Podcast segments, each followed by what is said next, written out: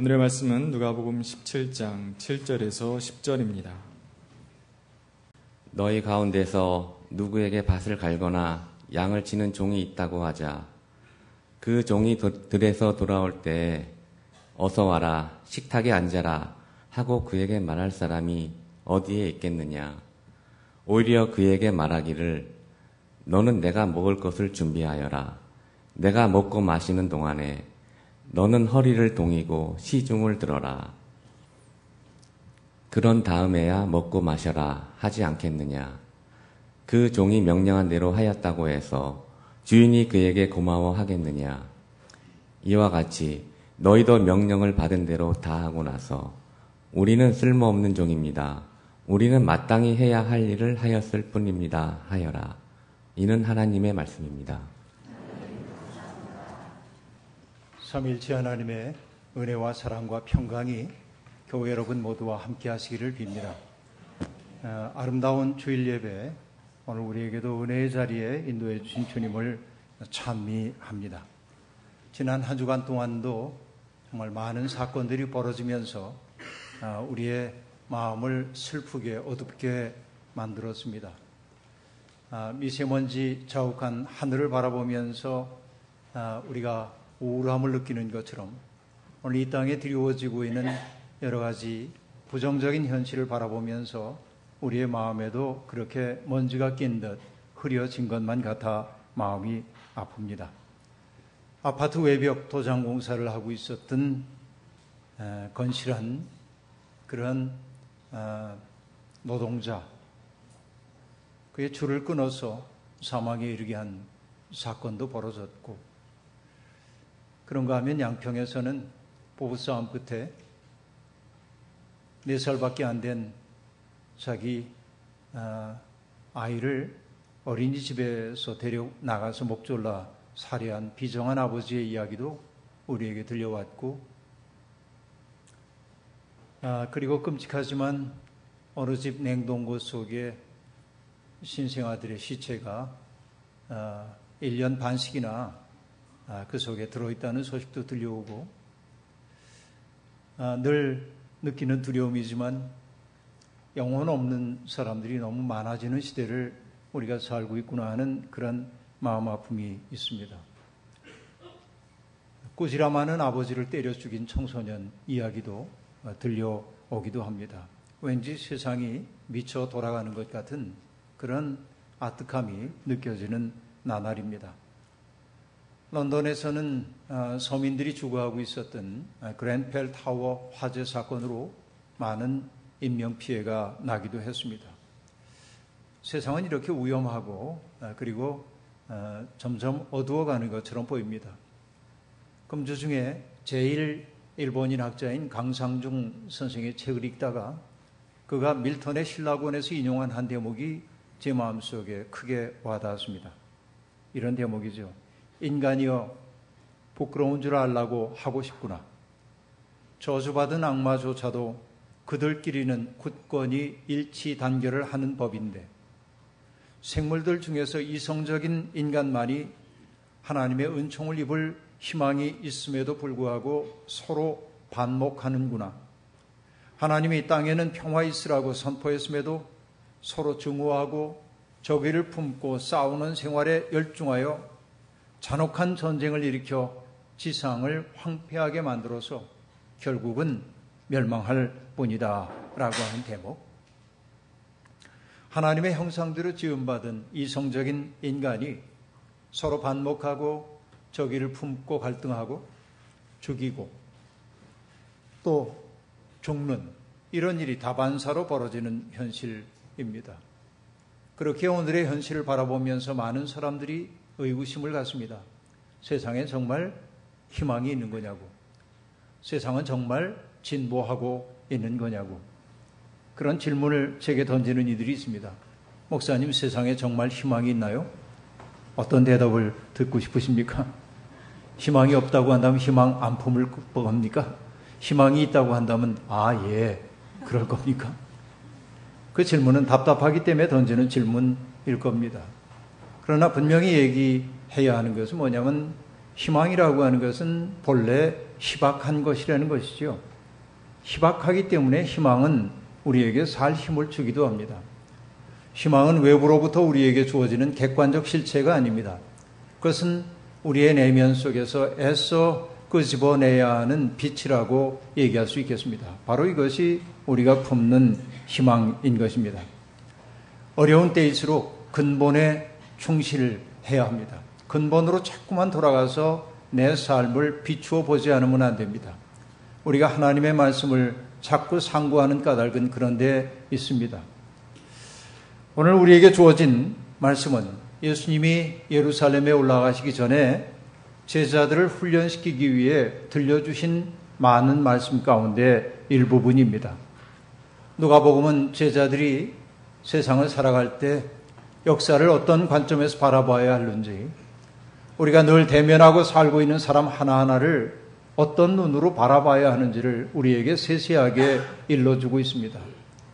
참된 행복이 무엇인지, 기도는 어떻게 해야 하는지, 또 우리가 어떻게 종교적인 위선에 빠지지 않은 채 참 하나님을 섬길 수 있는지, 어떻게 하면 한 사람 한 사람을 존귀히 여기며 살 수 있겠는지, 그런 것들을 주님은 우리에게 상세하게 일깨워주고 있습니다. 그러기 위해서 재물의 노예로 사는 삶에서 어떻게 벗어날 수 있는지, 하나님이 내 속에 충만할 때 비로소 그렇게 살 수 있음을 주님은 우리에게 일깨워 주셨습니다. 누가복음 17장, 오늘 우리가 본문으로 선택했던 17장에는 용서에 대한 교훈, 신실한 삶에 대한 교훈, 감사에 대한 교훈, 그리고 깨, 늘 깨어 있어야 한다는 교훈이 아주 일목요연하게 우리에게 전개되고 있습니다. 주님은 먼저 하나님을 믿는다고 하는 사람들이 어떤 심정으로 살아야 하는지를 가르쳐 주고 계십니다. 이런 말로 누가복음 17장은 시작됩니다. 걸려 넘어지게 하는 일이 생기지 않을 수는 없겠지만 이란 말입니다. 누군가를 걸려 넘어지게 하는 일이 생기지 않을 수는 없어요. 하지만 우리가 경계하며 살아야 할 것은 무엇입니까? 그러한 일들을 일으키는 사람은 화가 있다. 누군가를 걸려 넘어지게 하는 사람은 화가 있다. 이 작은 사람 가운데 하나를 걸려 넘어지게 하는 것보다 차라리 자기 목에 커다란 맷돌을 매달고 바다에 빠지우는 것이 낫다. 주님은 그렇게 말씀하십니다. 이 덧거친 세상에 사노라면 우리는 다양한 관계를 맺을 수밖에 없고 다양한 관계를 맺고 살다 보면 우리는 상처를 입기도 하고 누군가에게 상처를 주기도 하며 삽니다. 이게 어쩔 수 없는 인간의 모습입니다. 내가 한 말에 혹은 내가 하는 행동에 상처를 입었다는 사람들을 만나고 나면 우린 당혹감을 느낄 때가 있습니다. 내가 누군가의 상처를 주기 위해 말한 적이 없는데도 상처를 받았다고 말하기도 합니다. 목회자들도 가끔 그런 일을 겪기도 합니다. 누군가가 교회 안 나와요. 왜 안 나오냐고 그러니까 시험에 들었대요. 왜 시험에 들었냐고 누군가가 물어보니까 목사님한테 인사를 했는데 인사를 안 받더래요. 전 여러분 살아오면서 누가 제게 인사하는데 인사를 안 받은 적 한 번도 없습니다. 이거 뭐냐면 제가 그분을 주목하지 않았는데 인사를 했는데 제가 주목하지 못했겠죠. 그런 적은 있겠죠. 근데 그런 거 가지고 시험 받으면 어떻게 살아요? 근데 성도들은 그런 것 때문에 시험에 빠지기도 합니다. 그러니까 여러분, 목사로 사는 거 어려워요. 진짜 어려울 때가 많이 있어요. 근데 어쨌든 여러분, 그분들이 상처를 받았다면 상처 받은 거 맞습니다. 왜 이런 오해가 빚어질까 생각해 봅니다. 서 있는 입장이 다르기 때문에 그렇습니다. 어쨌든 교회 안에서 목사라고 하는 사람은 일종의 갑의 위치에 있습니다. 왜냐하면 지금은 제가 말하는 시간이잖아요. 여러분 듣고 있잖아요.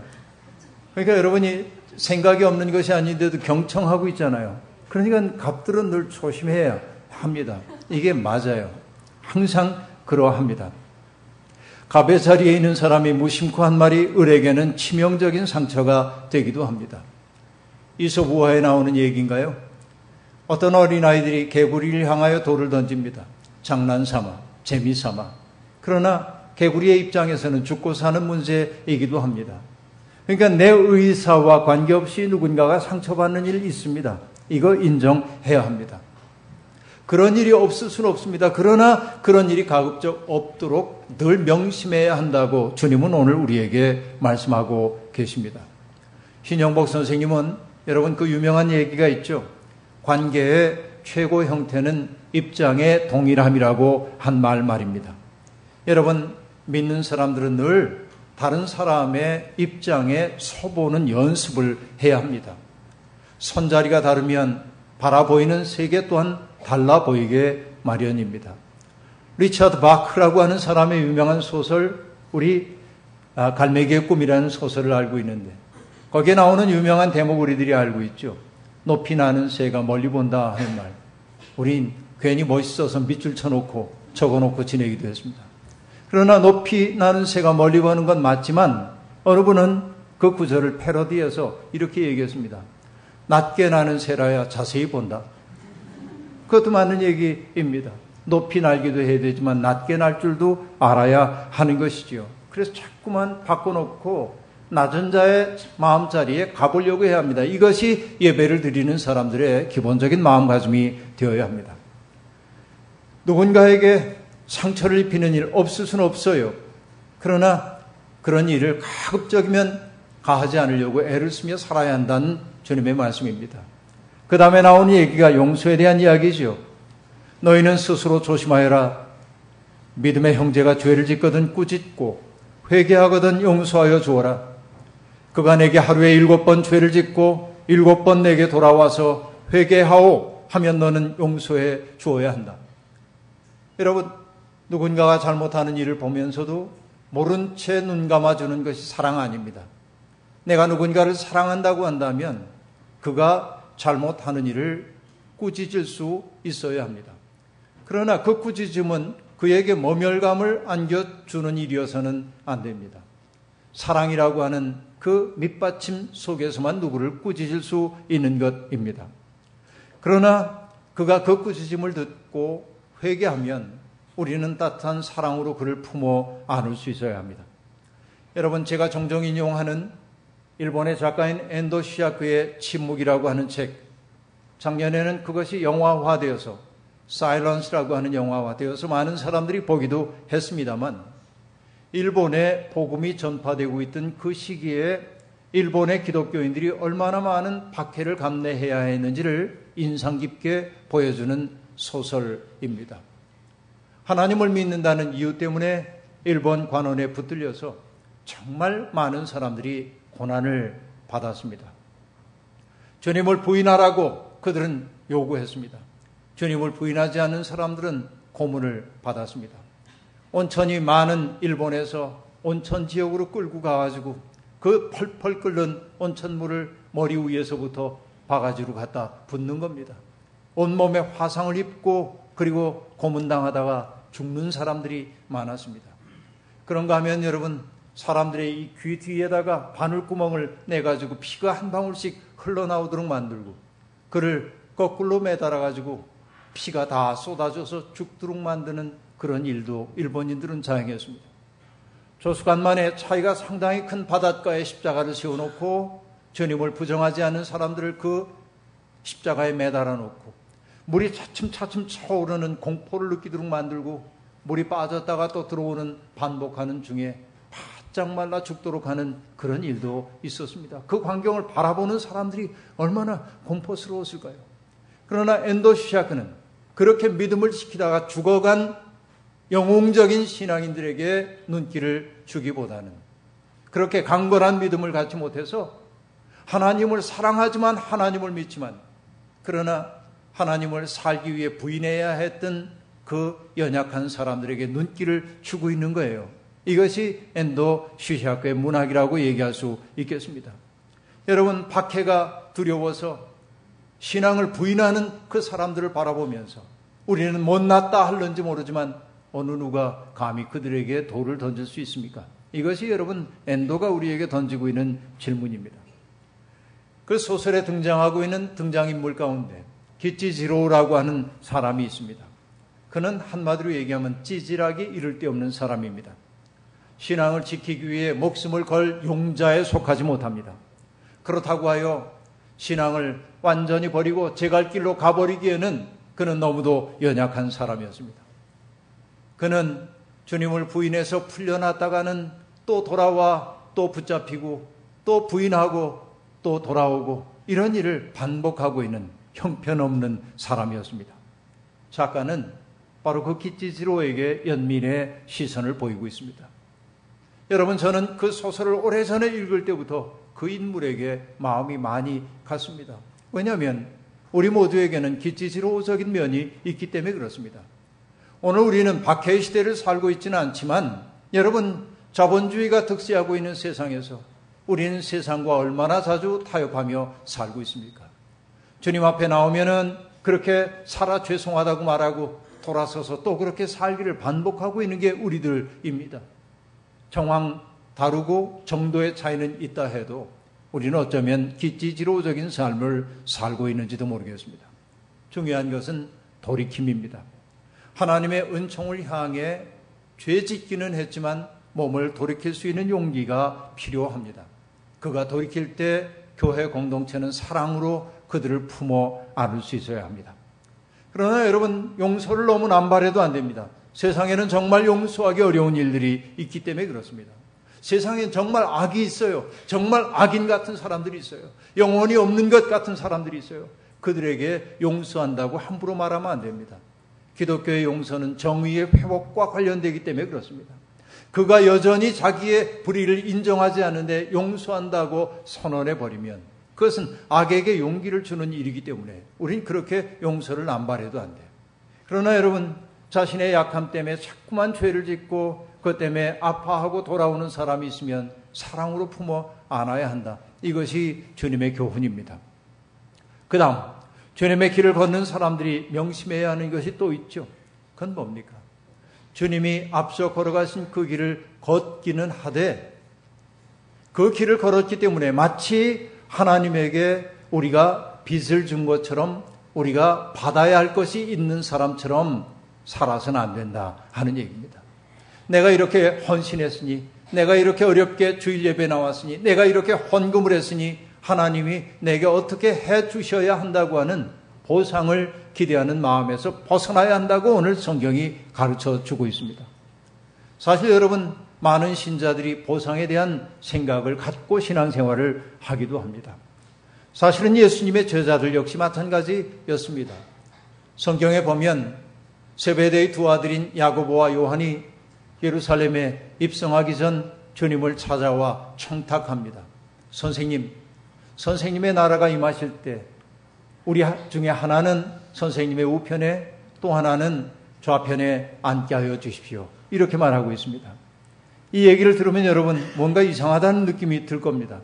왜냐하면 청탁을 한 사람이 세배대의 아들들의 어머니라고 하는 생각이 떠오르기 때문이죠. 맞습니다. 그런데 여러분 제가 그렇게 얘기한 건 비성서적으로 얘기한 것 아닙니다. 복음서 가운데 맨 먼저 기록된 마가복음에서는 그렇게 자리를 청탁한 사람들이 아주 또렷하게 명토바가 지적되고 있습니다. 야고보와 요한입니다. 그들이 그렇게 요구했어요. 그러나 교회가 어느 정도 자리를 잡아가면서 사도들에 대해서 존숭하는 마음이 필요했던 때에 마태복음은 그들의 사도들의 그런 스캔달을 그대로 기록할 수가 없었기 때문에 스캔달의 주인을 딴 사람으로 슬쩍 바꾼 거예요. 그것도 세배대의 아버지도 아닌 세배대의 아들들의 어머니 이렇게 얘기해서 여성들에게 문제가 있는 것처럼 은근히 얘기하고 있는 거예요. 이게 여러분 어, 교회사 안에 성경 안에 등장하고 있는 부끄러운 요소입니다. 그러나 분명한 것은 마가복음은 그 두 제자가 주님에게 청탁한 것으로 나오는 겁니다. 여러분 아, 부자가 천국에 들어가기 어렵다고 주님이 말씀하시자 베드로가 주님 앞에 나와서 얘기하죠. 이렇게 말하는 대목이 있습니다. 선생님, 우리는 모든 것을 버려두고 주님을 따랐습니다. 우리는 어떤 보상을 받을까요? 여러분, 주님의 수제자라고 하는 베드로조차 보상에 대한 관심이 있음을 보여주고 있습니다. 그러나 여러분, 주님은 분명히 말씀하십니다. 보상, 혹은 대가를 바라는 신앙은 순수한 신앙 아니라고 말입니다. 그것을 일깨워주기 위해 주님은 이야기 하나를 들려주고 있습니다. 한 종이 있었습니다. 그는 주인을 위해 밭을 갈기도 하고 그리고 양을 치는 등 많은 일을 감당하는 사람입니다. 그가 낮 동안에 나가가지고 열심히 일하다가 집에 들어옵니다. 그때 주인이 얼마나 수고가 많았어. 내가 너를 위해 식탁을 준비해 놨으니 와서 먹고 씻고 편히 쉬어. 이렇게 얘기하면 얼마나 좋겠습니까만 주님이 뭐라고 얘기하냐면 그가 들에서 일하고 돌아왔다고 해서 와서 식탁에 앉아라 할 주인이 어디에 있겠느냐. 오히려 나를 위해 밥을 차려라.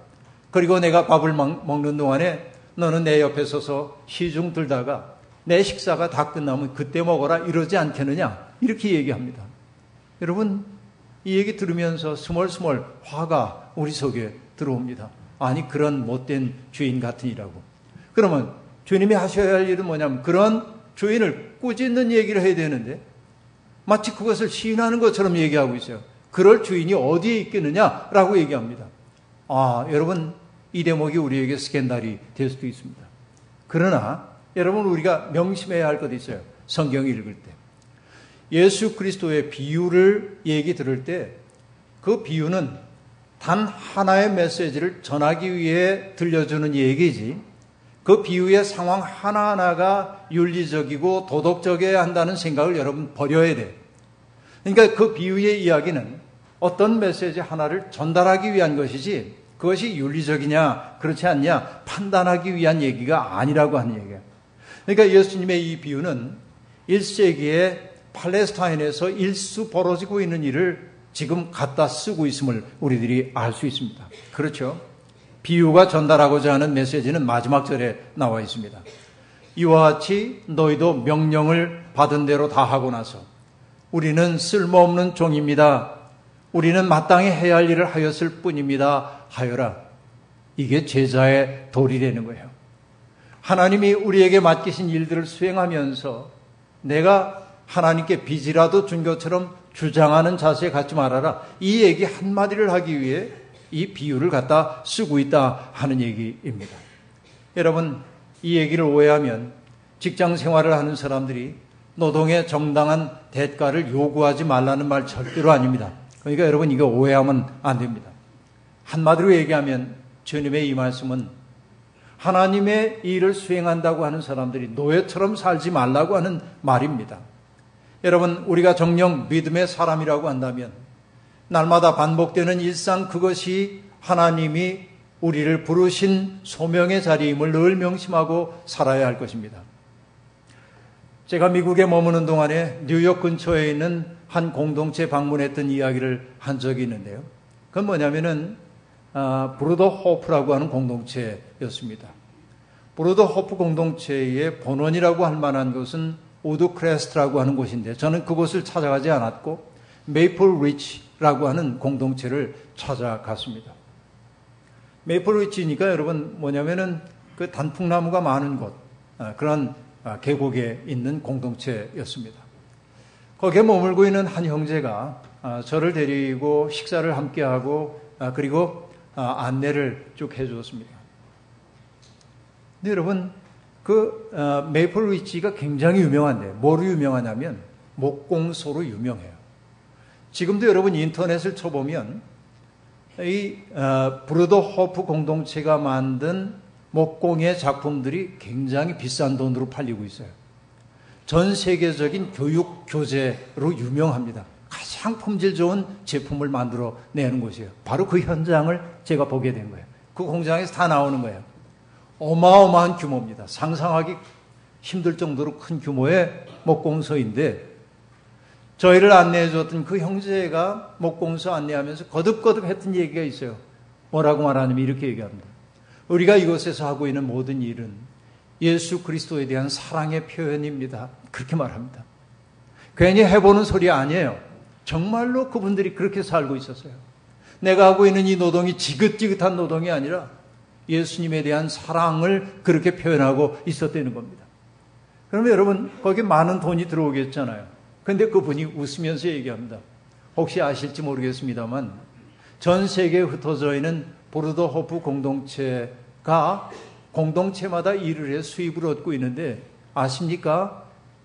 보르도 호프 공동체의 통장은 하나밖에 없습니다. 전 세계 공동체가 하나의 통장을 써. 그러니까 뭐냐면 우리가 많이 벌었으니까 우린 더 많이 쓰고 저긴 적게 벌었으니까 덜 쓰고 이거 없어요. 똑같이 하는 거죠. 초대교회 공동체의 이상을 그대로 구현하며 살고 있었습니다. 왜? 자기들이 하고 있는 일이 그리스도에 대한 사랑의 표현이기 때문에 가능한 일이에요. 대가를 바란다고 한다면 그렇게 할 수 없었겠죠. 여러분, 인도 출신의 위대한 전도자인 선다싱 얘기를 들어보신 적이 있는지 모르겠습니다. 그는 1889년 아, 인도의 그 아, 인도의 펀잡주에 있는 람푸르라고 하는 곳에서 부유한 시크 교도의 아들로 태어났습니다. 굉장히 부유했습니다. 그래서 많은 인도 사람들이 그랬던 것처럼 이 선다승의 아버지는 이 아이를 국제적인 인물로 키우고 싶은 생각 때문에 장로교 선교사가 세운 학교에 소위 얘기하자면 미션 스쿨에 입학을 시킵니다. 좋았지만 선다싱은 좀 불편했습니다. 왜냐하면 시크 교도로 훈련을 받아왔는데 미션 스쿨에서 성경 말씀 배우고 그러는데 영 받아들이기가 싫었던 거예요. 1905년 그의 나이 16살 되었을 때 그는 학교에서 돌아와서 학교가 자기에게 준 성경책을 찢습니다. 그리고 그것을 불에 하나 둘 던져가지고 다 태워버립니다. 마음이 시원할 줄 알았습니다. 그러나 시원하기는 커녕 그의 마음 속에 죄책감이 떠오르기 시작해요. 두려웠어요. 말할 수 없는 두려움이 찾아옵니다. 그날 밤 그는 밤새워 기도했습니다. 만약에 참 하나님이 계시다고 한다면 오늘 내 앞에 나타나 주십시오. 만약에 나타나지 않는다면 내일 아침 저는 철길로 나가서 달려오는 철도에 부딪혀 죽겠습니다. 여러분 이렇게 기도하면 안 됩니다. 하나님 시험하면 안 돼요. 근데 그가 너무 절박했든지 하나님이 새벽 4시 30분에 그에게 나타납니다. 그가 머물러 있었던 방에 환한 빛이 비춰들었고 인격성이 느껴지는 빛이 그에게 다가왔습니다. 두려움을 느낀 선다싱이 묻습니다. 누구십니까? 그러자 대답이 들려옵니다. 나는 내가 핍박하는 예수니라. 마치 여러분 사도 바울의 그 회심 이야기를 듣는 것 같습니다. 그때부터 선다싱의 마음속에는 말할 수 없는 평강이 찾아왔고 그 평강에 대한 기억이 그의 일평생을 지탱해주는 힘이 되었습니다. 그래서 그는 기독교인으로 개종하고 명상하고 금욕적인 생활을 하면서 티베트의 복음을 전하기 위해 애를 썼습니다. 그러다가 그는 1929년 어느 초여름에 호련이 사라졌습니다. 실종됐습니다. 그거 어떻게 되는지 알지 못합니다. 그래서 교회는 선다싱을 기리기 위해 6월 19일을 그의 축일로 지키고 있어요. 바로 내일이죠. 오늘 제가 선다싱 얘기를 꺼내니까 알건 바로 내일이 그를 기념하는 날이기 때문에 꺼내고 있습니다. 사실 이 얘기를 하고 싶었어요. 선다싱의 이야기 가운데 이런 대목이 나옵니다. 오늘 본문과 관련되는 대목이라고 볼 수 있어요. 내가 지옥에 대한 두려움 때문에 주님을 예배한다면 차라리 그 속에 던져지기를 내가 천국을 얻기 위한 욕망 때문에 주님을 섬긴다면 하나님께서 나를 내쫓으시기를 그러나 오직 주님을 사랑하기에 예배한다면 주님은 내게 당신을 보여주실 것이고 내 가슴은 그분의 사랑과 임재로 가득 차게 될 것이다. 여러분, 이 얘기입니다. 지옥에 대한 두려움 때문에 혹은 천국에 대한 욕망 때문에 주님을 섬기는 것은 진실한 믿음이 아니라고 하는 말입니다. 그냥 주님을 사랑하기에 주님을 예배하고 주님을 사랑하기에 그분의 뜻대로 사는 것이 진실한 믿음이라는 겁니다. 여러분 이것이 여러분 성경이 일관되게 우리에게 하는 말이에요. 사드락과 메삭과 아벤누고는 금신상 앞에 절하라고 하는 왕의 지엄한 명령을 거절하며 뭐라고 말했습니까? 우리가 불 속에 던져져도 임금님 우리를 지키시는 우리 하나님이 우리를 활활 타는 화덕 속에서 구해 주시고 임금님의 손에서도 구하여 주실 것입니다. 그런데 여러분 이 대목보다 더 감동적인 것은 그 다음에 나오는 말이죠. 이건 개혁 성경으로 읽어야 실감이 나죠. 그리 아니하실지라도 그죠? 그리 아니하실지라도 그렇죠. 우리는 그렇게 되지 않더라도 임금님의 신들을 섬기지 않겠습니다. 그렇죠? 임금님이 세운 금신상에게 절하지도 않겠습니다. 그들은 그렇게 얘기했습니다. 믿음이란 그런 것입니다. 욥의 시험 이야기를 잘 하시는데요.